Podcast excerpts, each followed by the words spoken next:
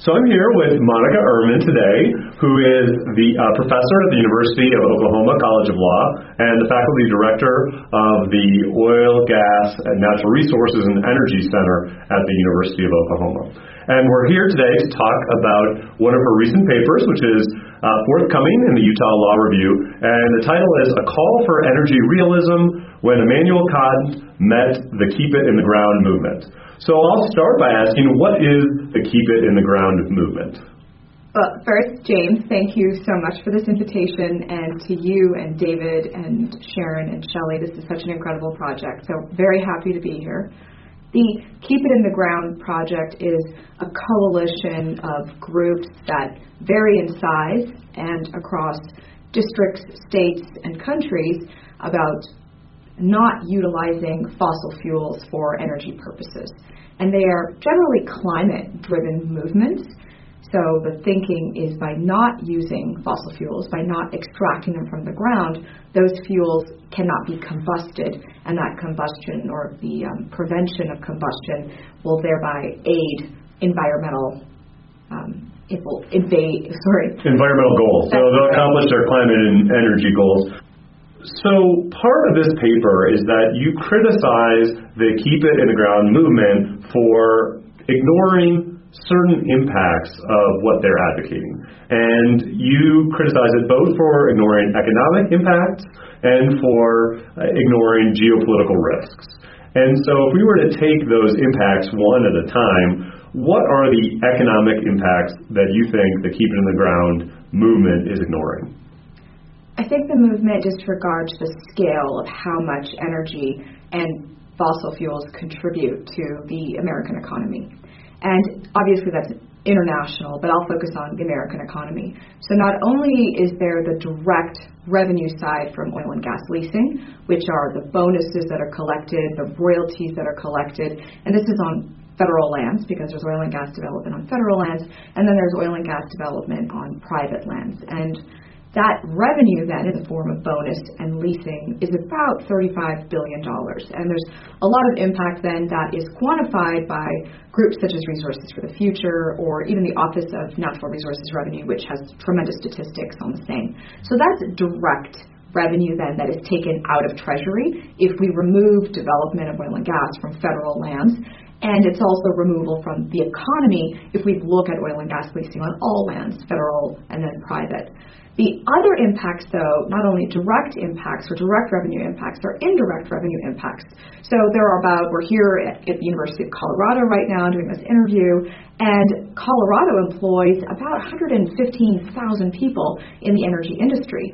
And these salaries are quite substantial. And so we have people who are employed by the oil and gas industry, and then service companies that attach to that employment. And there's some terrific work out of Canada that looks at the impact of these indirect groups that benefit from oil and gas production. So that is the sort of economic impact that, that I talk about, and we can't just dismiss these impacts. We need to at least know what they are and then look at what is going to replace them if we do remove these sources. Okay, and you also identify geopolitical risks that would come from uh, following the advocate, uh, advocacy of the Keep It in the Ground movement. What are those uh, geopolitical risks? Um, oil has always been tied to international politics and geopolitics. The rise of oil, the formation of OPEC, all of these came for this quest for energy. And when we, we can't disconnect politics from energy. Energy is a crucial, it is it is something that is required for economic and social growth. And the quest then for that stability, for that access to energy, which decreases the volatility um, with respect to these environmental impacts, social impacts, economic impacts, that has driven politics.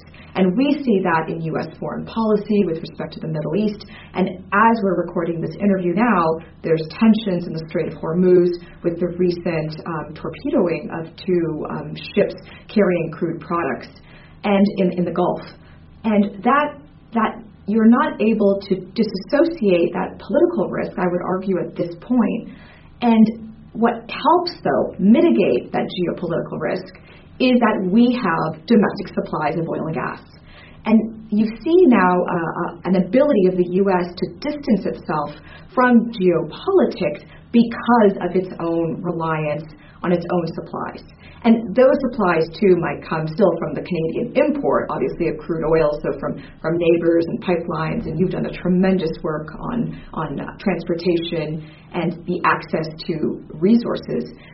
So I would argue that the Keep It in the Ground movement needs to keep in mind that there are real geopolitical risks that are tied to sourcing energy from outside of American borders. Okay, wonderful. And it's clear from the paper that you take the concerns of the Keep It in the Ground movement in terms of climate concerns and environmental concerns very seriously. But what you're advocating for is something that you call uh, energy realism. And you give this two different forms. One is pragmatic energy realism, and the other is philosophical energy realism. And so I wondered if, again, taking these one at a time, you could first tell me what pragmatic energy realism means. Yes, pragmatic energy realism is first the actual demand of energy. It is what we consume, it is what we use. And so if we are removing supplies in the US right now, about 80 to 85 percent, these vary according to EIA numbers, about 80 to 85 percent of our energy consumption consists of fossil fuels and I'll add nuclear to that. It's a little less without nuclear, but generally these groups that attach to the Keep It in the Ground movement disfavor nuclear generation. But just looking at fossil fuels, it's about 80%. And if we remove 80% of energy that we consume, that has to be made up, right? Energy has to come from somewhere. So if we look at renewables, if we look at, if you still include nuclear, those just don't make up the difference between that removal. Mm-hmm. So that's the, the pragmatic approach is we still use it. Most of our natural gas uh, production or consumption rather is used for electric power generation. And there's environmental benefits from using natural gas as a form of electric power or as a source for electric power generation over coal. So if we remove natural gas and coal from electric power generation, then are we going to go to rotating brownouts? Are we just going to go to blackouts?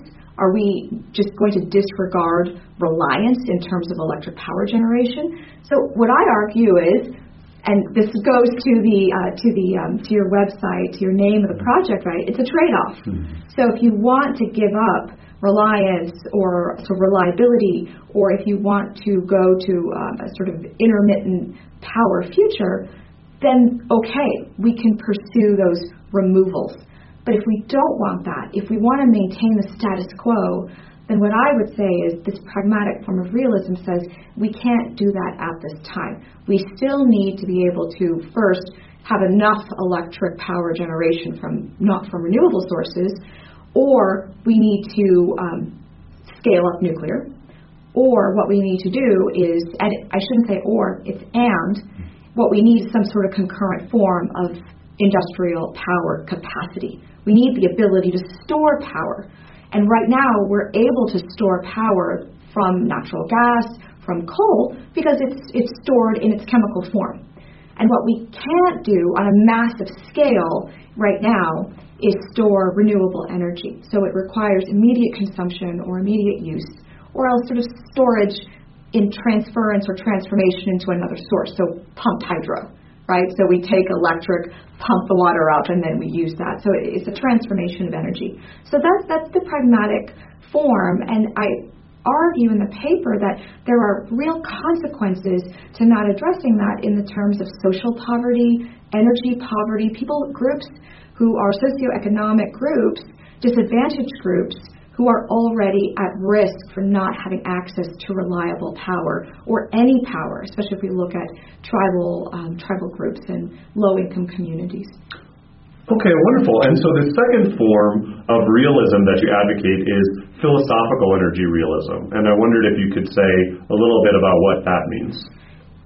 I have been thinking about energy and the environment because as my paper goes into, climate change is real. And the Keep It in the Ground movements, which I would say have evolved even in the last two years into broader demands and movements for climate change and for governments, for industry, for communities to take action and to recognize the impending threat of climate change. So these movements have really grown much more massive. And I have thought, as an engineer, as a scientist, that environment and climate change is science so the rise in Earth's temperature, how much uh, greenhouse gases we have in the atmosphere, the impact of, of those climate changes on groups, on ecosystems, that's scientific. That is science. And science is numbers. Science really is this sort of pure form of truth. Energy demand, energy consumption, that's also numbers. Kilojoules, calories, BTU, those are all real forms of what we use and what we can produce or what we can generate. And it occurred to me what's the disconnect between these two groups when really they use the same language? It is numbers, it is science, it is truth. And that's what led this path of exploring is there a philosophical disconnect? Is there some ex- explanation borrowing from legal philosophy about how we can explain this this disconnect in conversation or dialogue. And that's when I came up with this idea of philosophical energy realism is that maybe why there is a disconnect between these two groups, both of whom depend on numbers and math and science and a reality of existence, energy and environment, that maybe it's because we can't see that reality because we're always looking at it through a different lens. So you and I are sitting right now at the University of Colorado Law School in this wonderful recording studio. And if I tell you, well, the walls in this room are beige, and you look at the walls and you say, well, they're peach. We have different perceptions, right? Maybe through visual cortex or however we perceive light, and our brains then have to um, translate that information coming in. So what if we're wearing glasses? And you provided these wonderful SMU sunglasses for this Colorado um, sunlight, and thank you. But what if your lenses were blue and my lenses were red? And I said, no, James, this room is definitely whatever color my lenses are. And that's the analogy that I use for the philosophical realism. And I don't want to go too much into sort of the Kantian philosophy, but I think there's a really beautiful description of how Kant and the continental realism philosophy looks at maybe we can't perceive truth because we are always going to have a subjective view of what that truth is. The, the fact that something exists doesn't mean that our uh, inability to see it doesn't deny that existence. And that, I think, is what I'm trying to explain in this idea of philosophical energy realism. And so it's that there is an underlying truth that we can both uh, ultimately debate and recognize, but that requires uh, listening to those perspectives from people who are both uh, potentially disagreeing on ultimate goals, but agree on the necessity of using scientific met- uh, methods and um, and data to address some of these problems. Yes. The, the idea then is you either have to recognize that there is a truth, maybe that we can't perceive, but it requires both inputs in order for the conversation to be more fully formed. So, in terms of the Keep It in the Ground movements, which now I think are just broader climate change movements, sit down with groups who promote energy generation, energy sourcing, energy transportation, and also the communities that use energy, which is every community. And look at those as a whole. And back to the to the eye as kind of an example is this concept of we perceive data and we advance as a species because we have two eyes. And one eye brings in information, left eye, right eye brings in information. So think now about energy information, environment information. Together, that information is harmonized and we see in three dimensions. That ability of using two eyes, having two streams of data, makes our world it makes our world more clear. We have more information upon which we can act. And that's what I think these two groups just need to come together to understand everybody is advocating a better future. We just need a dialogue between the two groups and that understanding of, of a common energy truth. So, Monika, your piece also concludes with some recommendations for the Keep It in the Ground movement. And could you talk a little bit about those recommendations? Sure. Uh, my recommendations, some have been some have been trotted out before and have just been unsuccessful. So the one I'm thinking about is the carbon tax. So obviously placing a tax or some sort of fee on the consumption side of the energy equation might be um, the push or the incentive or deterrent needed to reduce energy consumption and be in line with this energy realism effort. However, as many administrations, as sort of politics has sort of shown, there isn't a lot of enthusiasm for the public to adopt or for Congress to pass a carbon tax. But that's that's one possibility that I think still needs to be in the dialogue. It has shown to be successful in other jurisdictions that have adopted it. The, the other side is just energy efficiency. So again, instead of focusing just on the supply side of the equation, focusing on the demand or on the consumption side. So going to efforts towards energy efficiency, we've kind of gotten away from that. And I think there needs to be a callback, whether that's in fuel standards, in uh, data warehousing, you know, all of these, um, all of these platforms that consume large amounts of energy, we need to relook at those efforts and determine if there's way to increase efficiencies. And then finally, I think it's making sure that whatever efforts we uh, pursue, that we don't lose sight of those who are disadvantaged. So making sure that we address energy poverty and that um, we include uh, those populations, those people who are most disadvantaged in this push towards the uh, the next the next sort of energy um, evolution. All right. Well, thank you so much, Monika. And James, thank you so much for the interview and for this opportunity to participate. I really appreciate your efforts, those of David's and the entire group. Thank you so much.